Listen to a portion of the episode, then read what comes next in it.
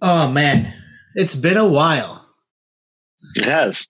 Welcome to the pre-show. Yes, welcome to the pre-show. Welcome to uh, the 2022-23 season. I always feel that uh, September is more of a new year than January. It feels more of a, a new beginning. It's been years since I've been in school, but it, I don't know. What do you What do you think about September? September is uh, September is a very busy time. September is um, back at this the podcast. September is back to school. Yeah. Uh, not necessarily for my kids, but for my wife. Uh huh. Oh yeah, that's right. Uh, September is the start of the fall. yeah. Or autumn. Yeah. Autumn. Yeah. No, you're right. I was going to ask you what uh, what shows have you seen this summer, and so I'm going through my calendar to see if I could. Uh, This summer we saw the beaches at History. how was that show? I was out of town. It was an amazing show. It was an amazing show, and um, Nice. and uh, History is an unbelievable venue. That was your first time. Okay. No, I think USS was our first time. My first time, USS. Okay. not ours. yeah. My first time. yeah. Um, yeah, the venue. You can tell the venue was created by a musician. Talk to me about that. Why? Why? Why do you? Why do you feel that? because I don't know if there's a bad sight line in the place. Sure. Well, it's Um, small enough to not have a bad sight line, right? Yeah, but I think it's the way it's. But you also, I mean, that's that's like that seems like almost like a full size stage in a smaller ish room. Sure. Sure. It's not Yeah. like small stage at the front, big back. It's like big stage and around the big stage. So there's Yeah. not really a bad sight line. Like you could stay on side stage and still see everything. Uh, Yeah. the sound is amazing. Yes. sound is crystal clear. The sound's not too loud. Like the both shows that I went to, it wasn't Yeah. overly loud, which is nice. Okay, that's good. As my tinnitus rings in my ear right now. Um, yeah. Yeah. Uh, we, So his, his history's been my biggest surprise, I'd say. yeah, we went to see July Talk there. Yeah. And uh, we stayed like at the back of the room, uh, only because you know we were still concerned about COVID. Um, Right. You know, which was different than going to the Pearl Jam show last week, when uh, nobody was concerned about uh, about COVID. Nobody. the, COVID uh, is COVID is gone apparently. Yes, tell that to my brother who's just getting over his first bout. I know somebody that just got it the other day and uh for their first time too. And um no, but COVID's gone. Just ask Doug Ford. COVID's gone. Yeah. No. We don't have to worry about numbers anymore. we don't have to worry about safety. Um, yeah, you can go back to work after two days, which is awesome. yeah, for sure. For Yeah, sure. great.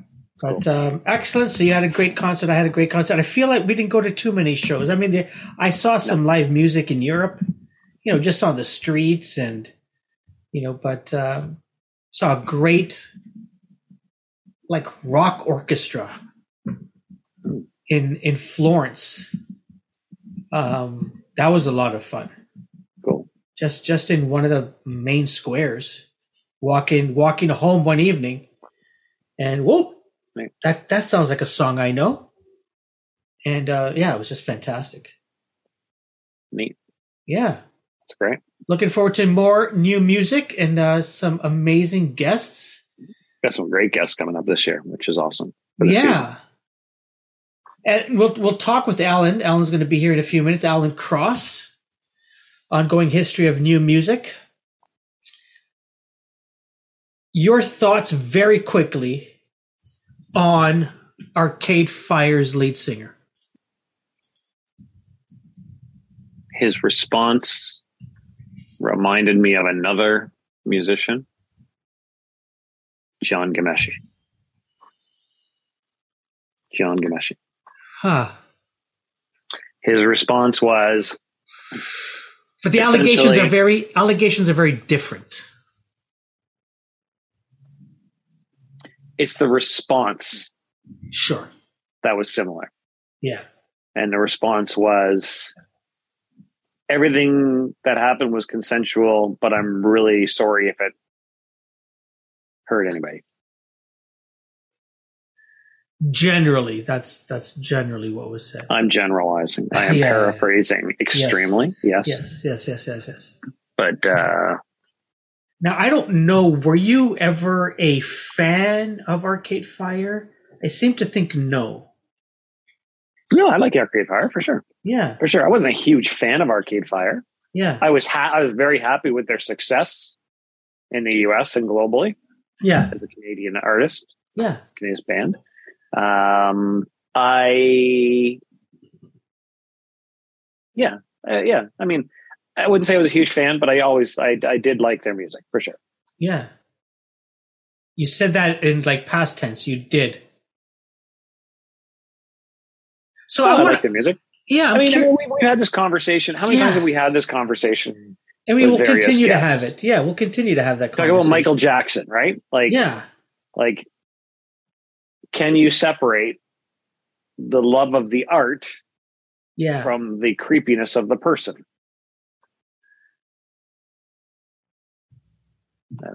and to each their own. I'm guessing. Yeah, it's a personal. It's for sure a personal thing. It's not Yeah. even to each. It, yeah, I mean, it is to each their own, but it's it's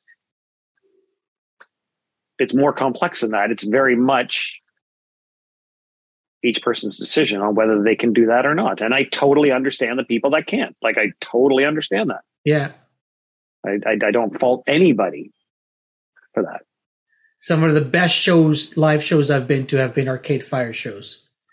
They really know how to get a stadium crowd or even an arena crowd. Actually, I've never seen them in a stadium, but arena.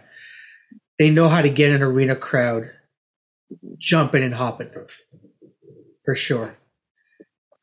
Yeah, it'll be it will be interesting. They're still on tour. There's still thousands of people that are that are going to their shows. Yep. And uh, at the same time, you know, musicians like Feist have.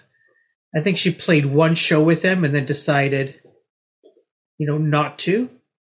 I thought her response was quite interesting. And it was something I think I'm going to paraphrase again, but I'm going to be a Sure. little less general than the last time. And her response was, I can't help by being here. I can't help by leaving. I just know I can't be here. Uh, again, I'm probably, I'm, I'm sure I'm butchering it, but essentially it's, Oh, very interesting. Yeah, yeah. if I if I stay, uh, I can't help. If I go, I can't help. I'm not going to do nothing. Nothing's going to change because of it. But I just know that I Sure. can't be here. Yeah. Yeah, So that was that was- Yeah. And I'm sure it's a way. You know, again, when we talk about separating the artist, their music, and their personal life. Yeah, she said, I can't solve that by quitting and I can't solve it by staying, but I can't continue.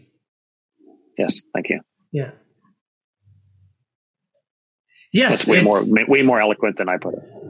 Yeah, well, that, those are the actual words. Alrighty. Well, let's uh, get on with uh, the show and the music. And that's the pre-show. That's the pre-show. Sometimes that's that's the thing I forget to do. I've done that. Yeah.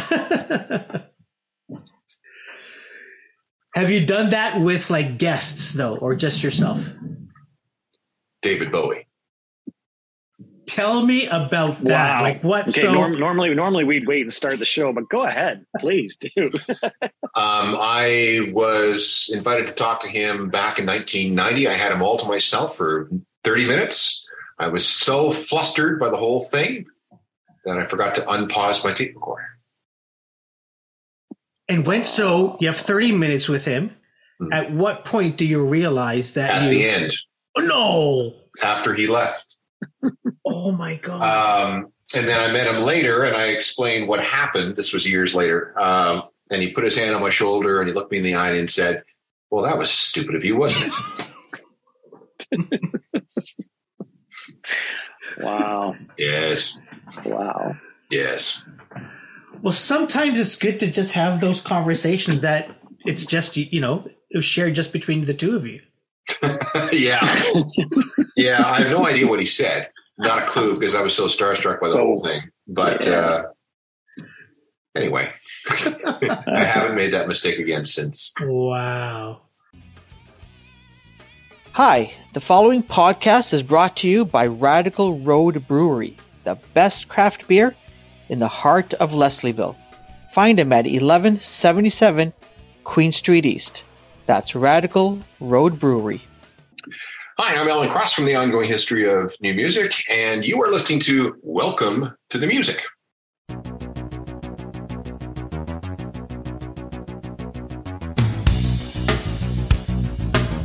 Welcome, welcome, welcome, Alan. It's it's honestly it's a pleasure to have you on here.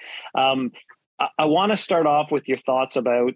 Uh, we're gonna. I know we're gonna talk about CFNY and the spirit and stuff, but um, I'm sure it'll come up.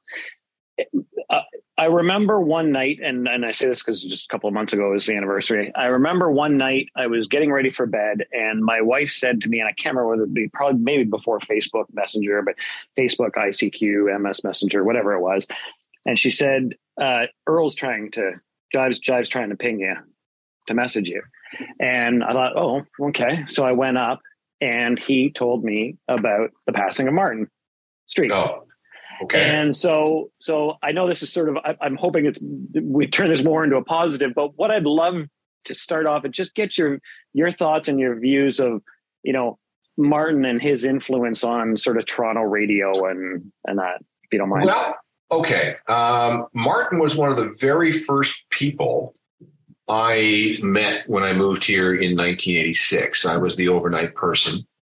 Martin at the time was running the Video Roadshow. Uh, I was making no money at the time. I was working six days a week, making seventeen thousand five hundred dollars a year, and um, the way that we were able to make extra money as announcers was by doing video road shows. So at 17.5 a year, I did as many of these video road shows as I possibly could. So I was out with Martin quite a bit, uh, Fridays and Saturday nights, where wherever I could, wherever I could uh, pick one up. And uh, that's how I got to know him. And uh, later, when he took over for Chris Sheppard, he became a full fledged on air person. And then after that, uh, I ended up becoming his boss when I was promoted to program director of The Edge in, 19, in 2004. So we went through a number of, we'll call them relationships. You know, first it was I was looking up to him because I was asking him to, you know, show me the ropes really and, and to break me into the station and the culture and the city and, and everything else. Uh, then we were co-workers, and then I was his boss. And each of those relationships were substantially different from the other. And when I was his boss, I understood that he ended up he had a lot of of, of, of demons. Uh, he had a lot of problems. Martin was always kind of he had problem you know tax problems that was a big thing with him for for a long time and then um, he fell in with the wrong crowd and there were there were some drugs involved and when I was his boss, uh, it, it, got pretty bad a couple of times. And I, uh, you know, had to, you know, put him in rehab and had to go pick him up once or twice. And he didn't show up for work a few times. But um, because we went back so far, um, I wasn't allowed. I wasn't about to let him fail. I wasn't not on my watch. Mm-hmm. And even though my boss bosses pressured me to get rid of him because he was a problem, uh, I wouldn't do it because I didn't want to. I knew that if he didn't have the structure of the radio station that he wouldn't last very long. So I kept him on staff and tried to do as much as I possibly could for him. I don't know. I guess I did fine. Um, I probably, obviously, could have done more somehow.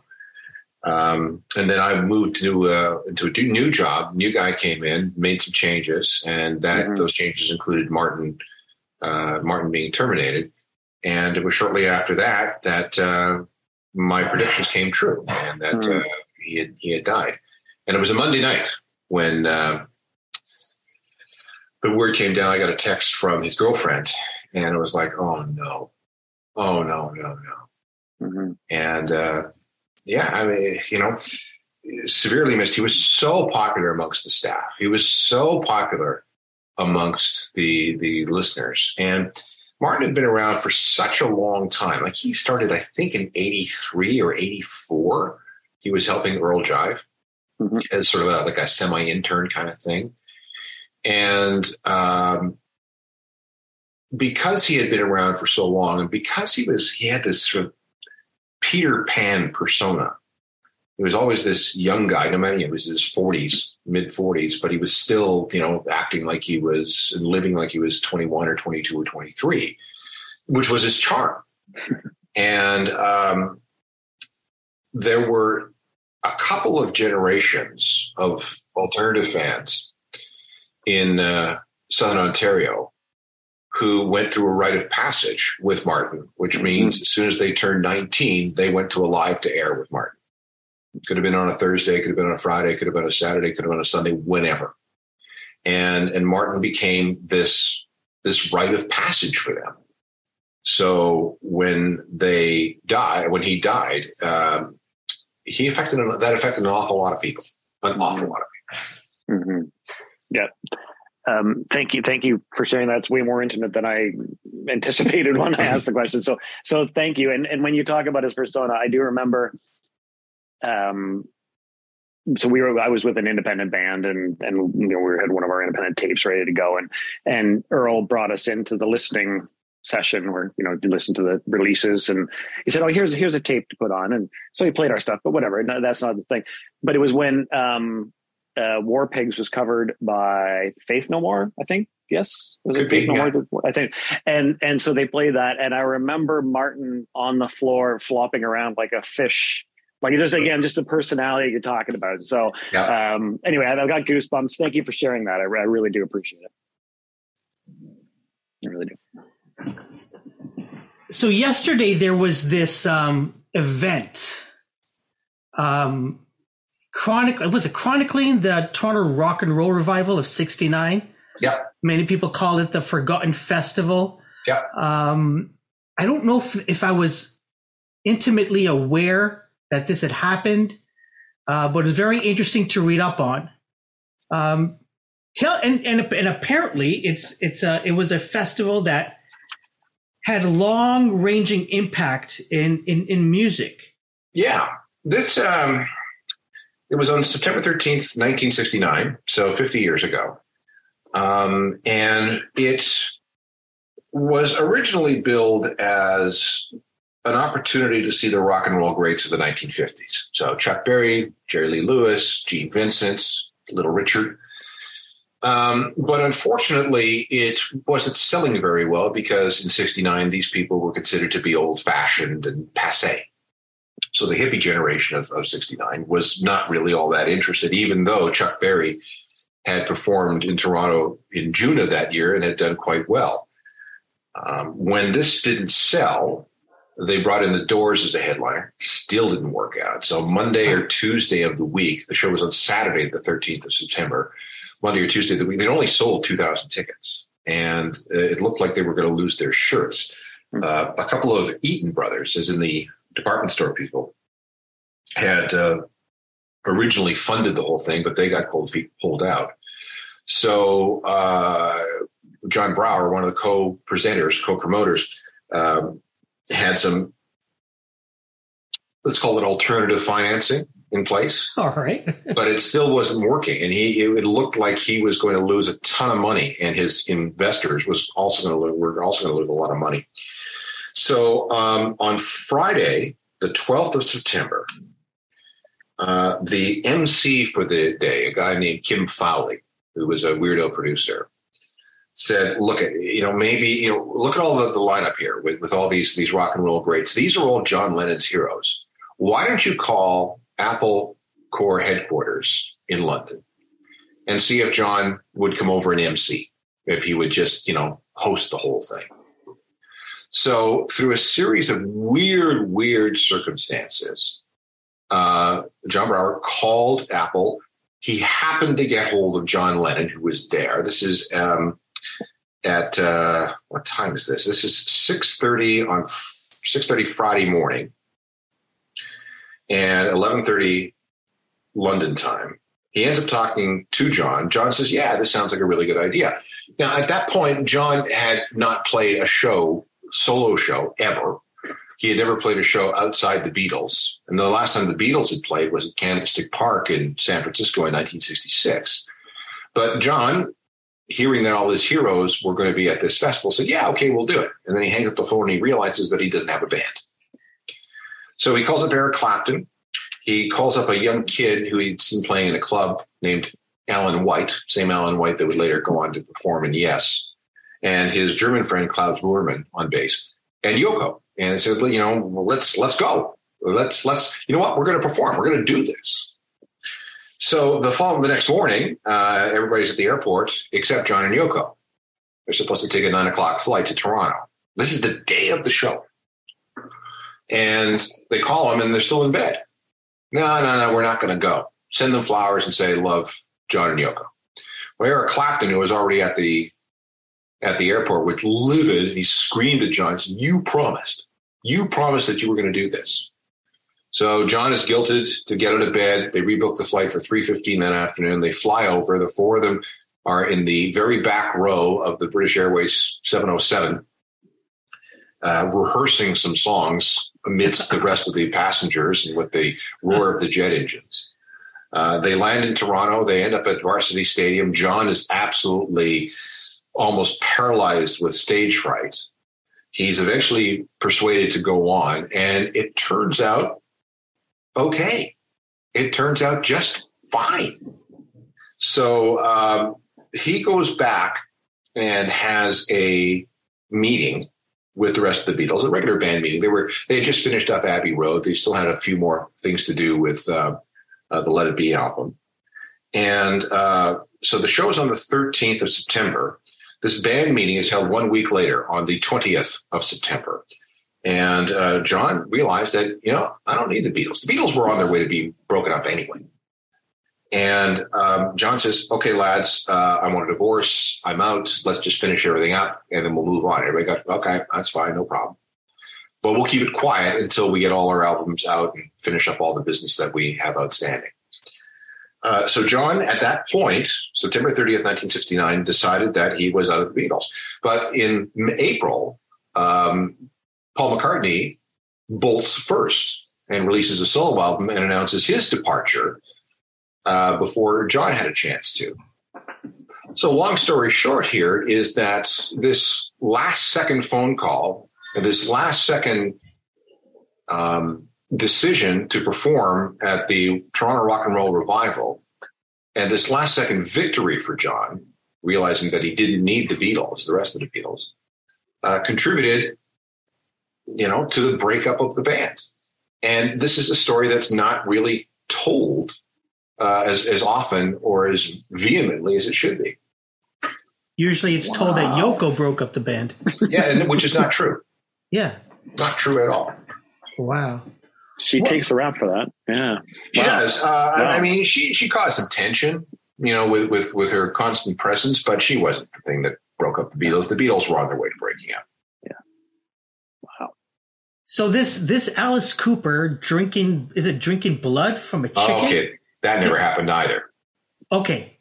So what happened was Alice Cooper was this this young psychedelic band from Detroit. They weren't getting any kind of traction whatsoever. Uh, they were clearing out clubs in 10 minutes because people hated them so much. But they were what we would call a B level act, or maybe even a C level act, um, brought in for the rock and roll revival because they needed to fill out time during the day. And uh, so they came uh, to Toronto. And, you know, this being the 60s, uh, the guitar player um, was touring with two chickens. There was Larry and there was Pecker. And uh, Larry and Pecker would live in the hotel bathrooms. They had a pretty good life. And Larry and Pecker would sometimes accompany the band on stage. So, in this one particular night, uh, Larry uh, was on the amplifier, and Alice decided, well, the band was still called Alice Cooper. The singer was, Vincent Furnier at that time. He hadn't adopted the name Alice Cooper. Um, and he's from Detroit, never been to a farm in his life. That's a bird. It's got feathers. It's got wings. It flies, right? So uh, he grabs Larry off the top of the amp and throws Larry high into the air, expecting Larry to fly away. Well, it's a chicken. So the chicken falls into the audience, and the audience tears poor Larry oh. apart. Now, at the time, you know, this sort of decadent rock and roll stuff was the thing that, you know, this is what's what your sons and daughters are into. It's, you know, the early versions of the satanic panic. Look what these horrible, horrible hippies are doing. And it very quickly became Alice bit the head off the chicken and drank the chicken's blood, which never happened. And um, the next day, Alice gets a call from Frank Zappa. Frank Zappa says, Did you bite the head off a chicken and drink its blood? And Alice goes, No, of course not. I do, did, did explain to what happened. And Zappa says, Well, don't tell anybody because people love this. This is your thing. So, together with that piece of advice and their manager, a guy by the name of Shep Gordon, uh, Alice realized that, oh, maybe our shtick is to become villains to become shock rockers. You know, nobody had been mm. doing anything like this up until then. So Alice went from being dressed in colorful clothes to being dressed in dark clothes with the black hair and makeup and all the rest of it. And that chicken incident essentially launched the Alice Cooper that became so important, so influential in, 19, in the 1970s. Did he ever fess up and deny that this never happened? Or yes, all the time. Oh, oh all the time. Okay. Oh yeah, no, it, it, never, ever, ever, ever happened. We have we have uh, uh, film evidence of what happened. Oh wow. Oh yeah, no, he uh, there was a guy in the crowd, a 16 year old guy named uh, Doug Clement, who had his dad's uh, eight millimeter camera, and he just happened to mm. film when Alice threw the chicken in the air, and you can see what happens, and uh, you can see that the chicken falls into the audience and Oh dear. Wow. And anything else happen at this show or as a result of this show? Well, there's another story that goes like this. John Lennon, like I mentioned, had terrible, terrible stage fright, uh, and he was he was throwing up. He was also probably jonesing a little bit because he didn't have his dealer and he was a little little light on, on, on the heroin. But he was really, really, really scared. And he was afraid of two things. First of all, he was afraid of falling flat on his face in front of his heroes. And secondly, he was afraid of falling flat on his face in front of all these people because he was a Beatle. He was John Lennon. So uh, Kim Fowley, the MC, decided for some reason that uh, he, he, he made the request of the crowd. He says, listen, we want to make this a, a wonderful, peaceful welcome for John. So back then, everybody smoked. And he said, Take your lighters out and put your lighters in the air like this is a, you know, like we, we light up the stadium with candles. So the lights were out, everybody put their lighters in the air, and it was an absolutely astounding view. These little flames, you know, 20, 22,000 people uh, holding up lighters and uh, it was enough to bring John out, and that's how they started their set. Huh. This also is the um, start, we think, of the tradition of holding up lighters or now cell phones at concerts. It started in Toronto on September 13th, 1969. Wow. Wow. That's, I had like, as, as, you're telling the story, I'm going, okay, so I see where you're going with this. That's, that's, uh, that's that's fascinating. In fact, it actually sort of is a question I'd love to ask you in terms of you know we've we've gone to the, the cell phones and holding that up for the light now. Um, I'd love to because I've had conversations with um, Chuck D from the from the Salads and I Mother Earth and, and a bunch of other buds, uh, Mike Turner from Our Lady Peace, that about this. I'd love to get your view on the thoughts of cell phones and, and at concerts and people capturing it and taking photos versus being in the moment because there's such polarizing views on that. I right. Think. So there's there's two ways of looking at it. First of all, um, you know, people want to have their communication devices with them wherever they go. The problem is that people, for some reason, believe that they need to capture and document everything on their phones uh, for for just in case. And and I I, mean, I I can't believe that a lot of these people go back and watch these videos, you know, a small screen with bad sound. But they do it anyway because I don't know if it's peer pressure, it's a meme. I'm I'm not entirely sure. I'm not entirely sure. Hmm. Uh, then we have people like Jack White who uh, have mm-hmm. this bag. It's called a Yondr bag, and you walk into the show. You uh, are given this bag which locks your phone inside, so you can't touch it until you unlock it on your way out. And this forces people to pay attention to what's going on with the show. And uh, I I I kind of like that too because for the first bit, it's like, oh my god, what am I going to occupy occupy myself with if I don't have my phone? But as soon as the music starts, you go, oh, okay, well, I'll, I'll watch the show. Gee, what a novel idea. and uh, you, you find yourself sliding into the moment and, and, enjoying the rock and roll show and enjoying the music and enjoying the people around you. Mm-hmm. And uh, I went to see Jack White this past summer, and um, I tell you, I, I kind of I, I, liked it. I, I, I liked the fact that there weren't all these knobs who were holding up their phones expecting to I don't know what they were expecting to. It, it, was just nice to see everybody doing what we used to do back in the old days before you were allowed to bring a phone into a show. Just enjoy and sit back and yeah. listen to music. But by the way, I have to. How was the Big Sugar? I wasn't at that show, but how was the Big Sugar cover? I hear it went off smashingly at the Toronto show. It, it was a it was an astounding show. It went yeah. extraordinarily well. It's yeah. Jack White. Jack knows what he's doing. He's got a crack band, and uh, you know he took a few liberties with. Um, some melodies. So uh, okay, a couple of lines had to go by before you realized what song he was singing, but uh, you know, mm. it was it was good. Excellent, excellent. Yeah, to watch him play, I saw him a, f- a few years ago at Budweiser. Uh, it's like you're just watching a master. A master. Yeah, you really are. Yeah, it's it's it's phenomenal.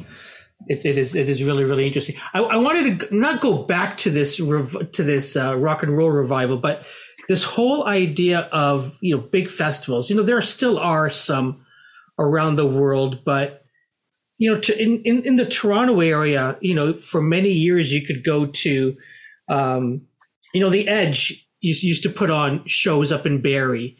Um, i remember you know virgin fest at the islands that used to happen quite often. Right. Um, we don't see too many. Maybe i'm wrong but Maybe you're old. No, um, there's, there, there, are some reasons for that. First of all, they have been extra- they're extraordinarily expensive to put on. Hmm. Uh, second, uh, they uh, the people that are involved in these things want to be paid in American dollars. Hmm. There's a problem. Uh, third, it's very hard to do the routing to get enough big acts across the border or into one place during the height of the festival music season and or the music festival season. And with so many festivals happening across the US and so many festivals happening across England and so many festivals happening across Europe it is extraordinarily difficult to book enough big acts uh, during the eight weeks that we really have of summer in Canada because it's it's the logistics are tough. Believe me, I mean, I, I was involved in booking Edgefest for a number of years. You have no idea uh, how frustrating it was. It, it's it mm. was as hard as we tried and as much as we wished. The logistics of the um, of the touring uh, business just made it impossible. Interesting. Um, because of timing, we, we have to sort of get your thoughts on Win Butler and Arcade Fire. And I know you've written a piece mm. um, on your on your site and I, and I believe on Global as well. Yeah. Um, and Greg and I were talking about this um, prior to to recording. You know, every every time we record this podcast, I throw on a music shirt. And as I was going through my shirts, you know, there was a an Arcade Fire Everything Now T-shirt, and I go, oh boy. And I'm like, I don't. Do I wear that shirt? Is it okay to wear that shirt? Is it okay to to listen to the music? Like, and, and Greg always says, you know, we always have this conversation. Can you remove the person from the art? That is something that we've been talking about for quite some time. Forever. The first time it really showed up was with Michael Jackson. Yeah. Which is what we. And there was this big, big debate. You know, does Michael Jackson get canceled or do we separate the art from the artist? Mhm. And ultimately, this becomes a personal decision. If you can do that, well, go ahead. Uh, if you can't, well, then you've got to make uh, a moral decision about whether to consume this music, to um, patronize this artist going forward. But there's a, a bigger issue here in that um, rock star behavior, the Hmm. way it has been for 70 years, is no longer accepted. And uh, people are rightly speaking out against bad behavior. However, bad behavior is not necessarily criminal behavior. Hmm. And if bad behavior is called out, there are repercussions without due process. So you don't have an opportunity to face your accusers. You don't have an opportunity to tell your side of the story. You don't have an opportunity to defend yourself in any way because the Twitter mob has has come for you. Mhm. That's one side. The other side is, well, you know, women have been terribly abused and mistreated for for forever, and it's about time that this be these kinds of behaviors stop. But uh, okay, yes, agree. However, a stolen kiss, I can't see it being equated with violent rape Hmm. it's two different things. I mean, there are degrees. There are there there are, are uh, shades of gray involved, and because there are all these shades of gray, and because you really you know can't equate, at least from a criminal point of view, equate a stolen kiss with a with a violent rape, or an unwanted hug with a violent rape, or um, you know a touch on the leg with a violent rape. Again, I'm not defending those those behaviors, Mhm. Mhm. but they're they're two different things. And um, what should what's the appropriate punishment? Hmm. Especially since we're not talking about anything with perhaps there's no witnesses. Perhaps there's no witnesses. There's no physical evidence. Uh, there's no one that has come forward to you know make a a um, a statement. There are no police reports. There's no police investigations. So, at the way it is right now, we have a situation where the Twitter mob is de- is, is is is destroying lives, destroying people, as Harvey Weinstein was destroyed, and he deserved to be destroyed. The man was a pig, a predator, a sexual deviant, an ogre. But should somebody who and I, I'm, I'm not speaking specifically of Win Butler here. I'm speaking about somebody who may be called out for the for bad behavior. Harvey Weinstein engaged in criminal behavior. Mhm. Yeah. Um, some of this other stuff, you know, it's at best ambiguous. The problem is that the Me Too, uh, the Me Too movement has everybody believing that all women should be believed, all survivors should be believed. I get that, got that. I think that's a bit too intense. I would, I would rather it be listen to women, listen to what they have to say, listen to what they say, what happened, and then we can start digging in for the truth. Again, we're not speaking about the Win Butler thing here. We're speaking about anybody who might be accused by someone online of bad behavior, not criminal behavior, but bad behavior. Hmm. Uh, and it the, the it gets really, really, really murky. It becomes trial by social media. Now, there are some cases where these sorts of things turn out to be true. You know, uh, Sure. Jacob Hoggard from from Hedley, for example. Yeah. Uh, that's how this started. It escalated, and uh, he was charged. And there you go. Okay, fine. But then there were other people, and I won't mention any names because I'll get people upset, who have been anonymously accused of things online and have had their careers completely ruined without being able to put up any kind of defense. Hmm. But they're the, the extreme the extreme people say, "Hey, gotta believe the woman, so she must be right." Hmm. Um, and you know what? She may have been right, but we don't know because nothing. There again, no evidence, no police report, no no video, no you know none of those things. Uh, so it becomes a he said she said situation, and the societal pressure is to side with the woman all the time. And I understand why, and I and I you know in, in many many many many many many cases that's the right side. But then there are situations where you're kind of left wondering what really happened. Hmm.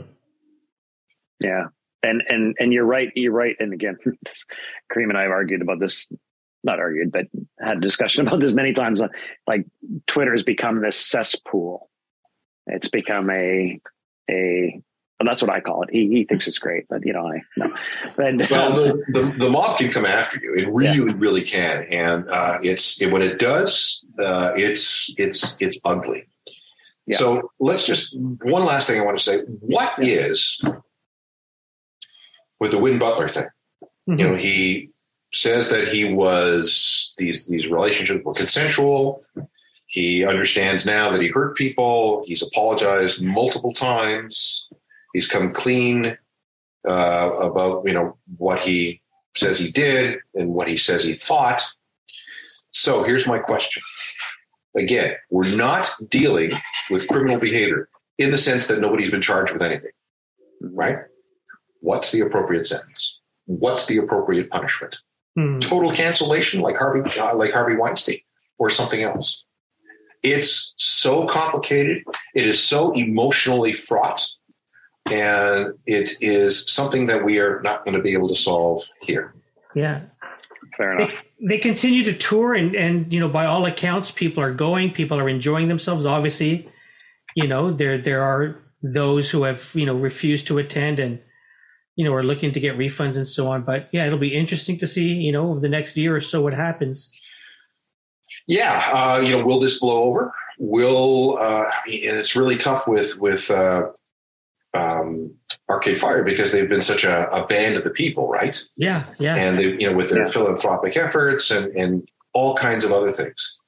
Um, so, you know, how much how much damage has this caused? How much um,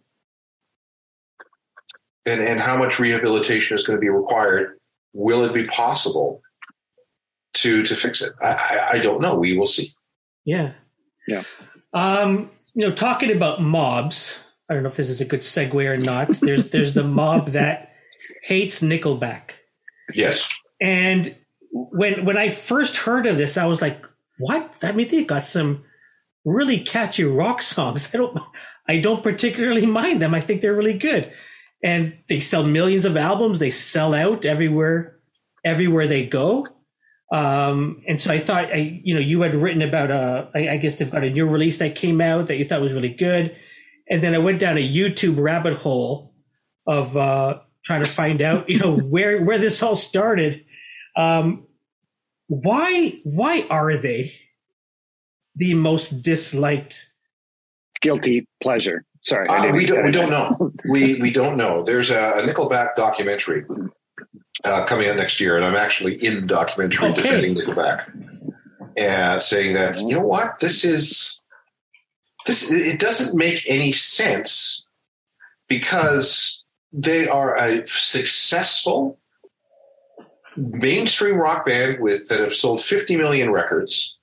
They have fans all the way around the world, but some some critics uh, or some people in the cheap seats took some shots.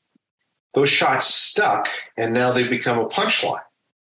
and I, it, it, it, they're they're not worthy of it. They, they really, it, it's it's unfair, Mhm. and um, I can appreciate Nickelback for what they are: a good, solid, good time arena rock band who know how to write some really catchy songs. Yeah.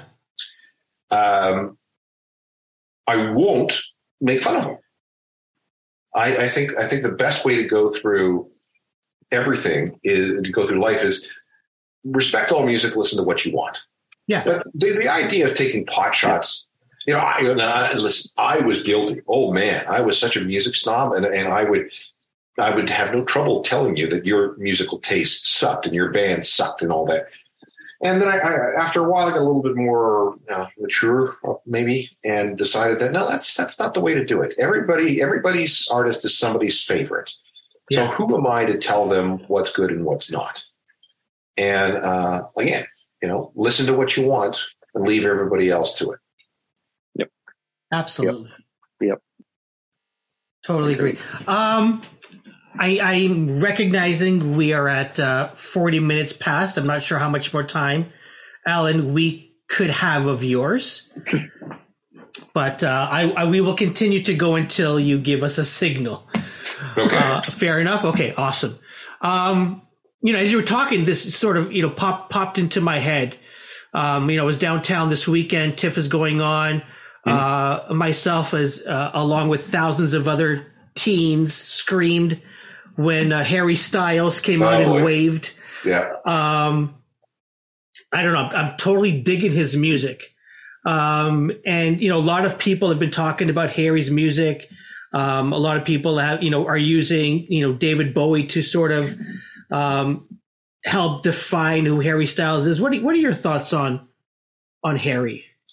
Well, it's it's it's interesting. You- it- the- I, I see the the Bowie comparison, um, although he's got a long way to go. yes.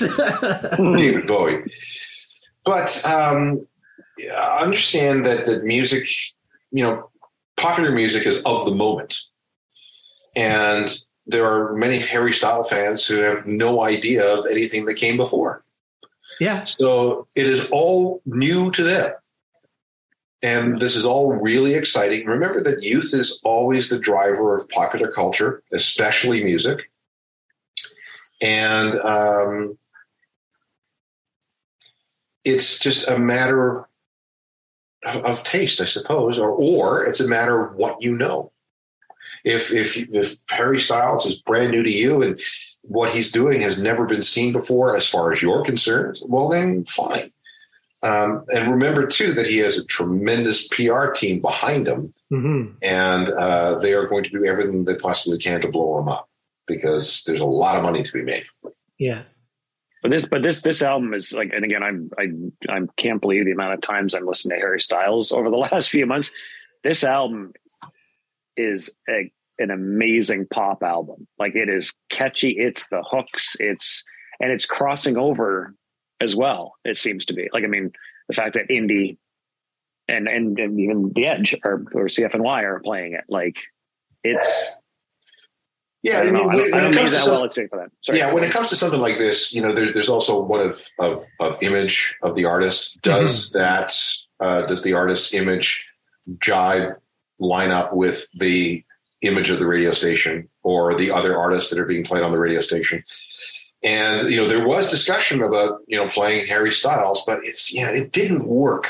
It you know you you it just didn't feel right for him to be and that was from a from a dispassionate point of view it just didn't feel right to have him on the same station as Pearl Jam. Fair enough. Fair enough. Um, I don't know how to ask this question other than just to blurt it out and ask it. Um, when when when does radio play its final song? Like when is it finally going to die, or, or, or is It's it not? It's not. No, it won't, and I'll tell you why. Sure. Uh, is because radio continues to be very popular, very powerful, very profitable. The issue i- is that uh, it has much more competition than it's ever had before, but at the same time, it the radio industry is very, very, very good at creating audio entertainment. Which is maybe what maybe radio needs to be redefined. It's not AM or FM. It is uh, audio entertainment. Okay, so what what the current radio industry has to do is evolve to the to um, um, has to evolve to meet the needs of the digital generation. And there are many things that are happening right now where we're trying to figure that out. The problem is that because radio continues to work well in its current form, which is the form that it's been around in for a hundred years, uh, we got to be very careful about the changes we make. It's and I've used this analogy a thousand times. It's like changing the wings on an airplane that's flying at thirty-eight thousand feet. You have to do it, but you got to do it carefully. Yeah. you know, so you, nothing crashes. Fair. And the the one of the things that that we're watching very closely is the march of technology. So, all right, radio has been broadcast through AM and FM for for decades. Who's to say that radio will be broadcast through another distribution system Mhm. like 5G or 6G? And if that's the case, well, then maybe it becomes more interactive, more two way, more on demand. Okay, how? Well, you're going to need uh, a new interface between you and the radio station. Like right now, you turn on the radio and you either accept what comes out of the speakers or you don't. There's no way for you to to to make any sort of. It's not customizable by the end user. Uh, with new technology, maybe it will be, but it'll be a far cry from you know turning on the radio and just letting the music uh, wash over you without any sort of input from you. That's uh, it's well said, and, and I mean, I'm a, I'm a big proponent of terrestrial radio. I, you know, I've argued with numerous people over the years. I, you know, I wouldn't. I remember my wife was taking me out to AJR, and and if I didn't listen to the radio, I wouldn't have realized that uh, um, Rob DeLong, Rob DeLong, Tom DeLonge, Rob DeLong. Not not the Blink One Eighty Two. Anyway, that he was opening up, so I was able to get to the show in time to see him, and I was so excited about that, which was awesome. Um, so flipping it from from the technology side, going back to old school, one of the segments that we have uh, that we often ask our guests about is lost venues, and it's about you know venues that don't necessarily exist today, but their importance to our to yourself. And so, what I'd love to ask you is, do you have a, a lost venue that you'd love to share with us? Oh, there's there's a lot of lost venues in in in Toronto. Um, you know, I think about the warehouse. I think about RPM. I think about um, Factory. That was more of a dance club. The Big Bop. That was another one. Uh, and there are all these small ones that that disappeared before I had a chance to get to them, like uh, Larry's Hideaway and the Edge, and, and, and so on. So yeah, it's it's um, the, the the nightclub business is one that goes in cycles. In many cases, you can't predict the cycles, nor can you, you know, uh, fix them. I mean, at one point, you know, the radio station was doing four live to airs a week because people were going out and dancing to Yeah. alternative music, and then they stopped, and I don't know why. They just stopped. They stopped going to the clubs. One of the things that is um, a theory, and we can discuss this as much as you like. The theory is that social media and dating apps like Tinder did a lot to Mm. kill the dating business because you never or the club business because you didn't have to go to a club anymore. You didn't have to stand in line in the cold. You didn't have to deal with a you know a, a stupid bouncer. You didn't have to deal with with uh, expensive drinks. You could do everything from home and uh, save all the hassle with the parking and everything else. Um, again, smartphones have made us, you know, much much more um, insular, Mhm. uh, and and we're we're maybe not interested in going, or the current generation is, is not interested in going out into crowds. Uh, I read something the the other day that uh, you know a guy asked a bunch of, of young people uh, have you ever sat and listened to music with friends? And they go, yeah, yeah, yeah. When we go to a show. Uh, have you sat and listened to music with friends just hanging around a house and nobody put up their hands? Huh. So the consumption of music has become, unless it's live, the consumption of music has become a very individual thing. Yes. And uh, that I think has contributed to the uh, the death of the alt rock dance club. I mean, there are still dance clubs, you know, the you know hip hop and, and pop and, and, EDM and all that sort of stuff. That sort of stuff. The the, the live for for many of these things, the the the communal aspect of dancing together with strangers is an important part of the culture. Mhm. Uh, it wasn't as important to the culture of alt rock. Interesting. Uh, Mm. I think this will be our, our last question, Alan. Um, recognizing the time, and thank you again for for being Yes. our guest today. Really appreciate it. Um, how did you get started in all of this? In, Like, what in was- what? In what specifically? In in in music, in the history of music, in um, Oh in, in God, being this is a his- very okay.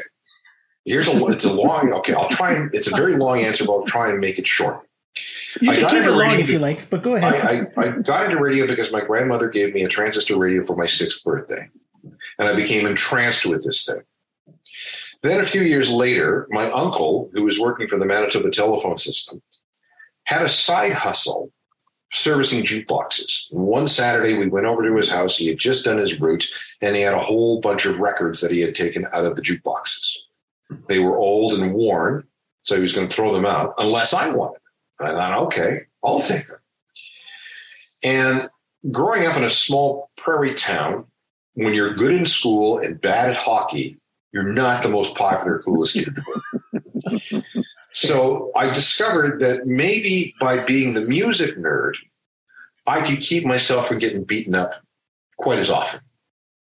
And that's what I ended up doing. It turned out that, you know, music is one of those things that you use to project your identity to the rest of the world so they know who you are.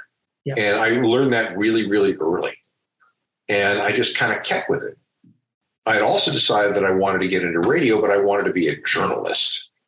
Uh, I didn't want to be a you know long haired dope smoking DJ. I thought that was beneath me.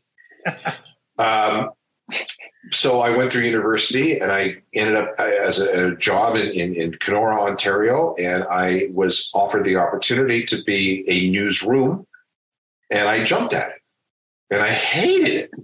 It's 23 days. I absolutely hated it. Fortunately, I was rescued by another job offer at a radio station called KX96 in Brandon, Manitoba, a station that was far, far cooler a city of 35,000 people had a right to have. And I was back to being on FM. I was back to um, playing records and talking about them. And through I did I worked there for a while, then I moved to Winnipeg for a while, then I ended up in Toronto. And the the, the music nerd thing really took off in 1992, late 92, when we had new management at the radio station. And uh, they decided that instead of flipping the station to country, we were going to stick with the alternative format, except that we're going to do it right. We're not going to be holy, you know, this holier than thou, cooler than thou. Uh, we would need a radio program that would put all this music into context. So they looked around and they found exactly one person on staff with a history degree, which was me. And they said, You're going to do it. And the show is going to be called The Ongoing History of New Music. wow. And I said, No, I, I, I don't want to do it. And that's a stupid thing for a radio show.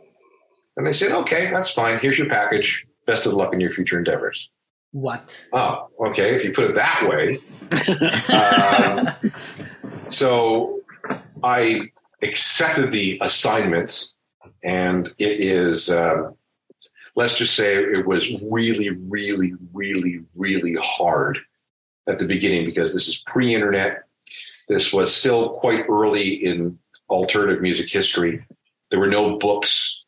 Um, all I had was press releases and some newspaper clippings and whatever else I could call, cobble together. And uh, I started from there. but I had decided that I had just gotten married. I had just built a house. Uh, I had to do. I didn't have a lot of portable skills, so I had to make lemonade out of these lemons, and that's that's I guess what I've done. Because had it not been for this opportunity that was presented to me, uh, we wouldn't be talking right now. We we honestly honestly wouldn't. Um, and I got lucky in terms of timing. I got lucky in terms of demographics. I got lucky in terms of uh, musical cycles. I got lucky in terms of technology. I got lucky in terms of the radio industry. Um, and I could have never, ever, ever in a billion years predicted that I'd be doing this this many these many years later. Well, Alan, I have to, I have to say that. so. I have I have four twenty somethings. We're Brady Bunch two and two, and um, I just want to say on behalf of them, my wife Kelly, and myself, who we actually do when we get together, we do sit down and put on music, and like everybody shares what they're listening to, and we actually we we love to do that as a family. We go to a lot of live shows together, and and we we we download when we're driving to Killington. We download episodes of the ongoing history, and we'll all listen to them together for hours. So I just want to say on behalf, I got goosebumps again on behalf of my family. Thank you for for doing what you were as your opportunity to do as, it, as our, our family loves it. So thank you. Well, thank you. And it's interesting that the people that put me through that hell back in 1992 and early 1993, they're either out of the business or dead. So wow. I win. You win. There you go. Alan Cross has been our guest. Thank you so much. Yes, thank you. His website, a journal of musical things.com, and his uh, podcast, uh, his show, his uh, his project that he's still working on, the ongoing history of new music. Uh, you can find that uh, uh, on the radio, and you can also find it in your favorite podcast player. Thank you so much, Alan, for this. We really appreciate Thank it. Thank you. You're very welcome. Thanks for the interest. Take care. See ya.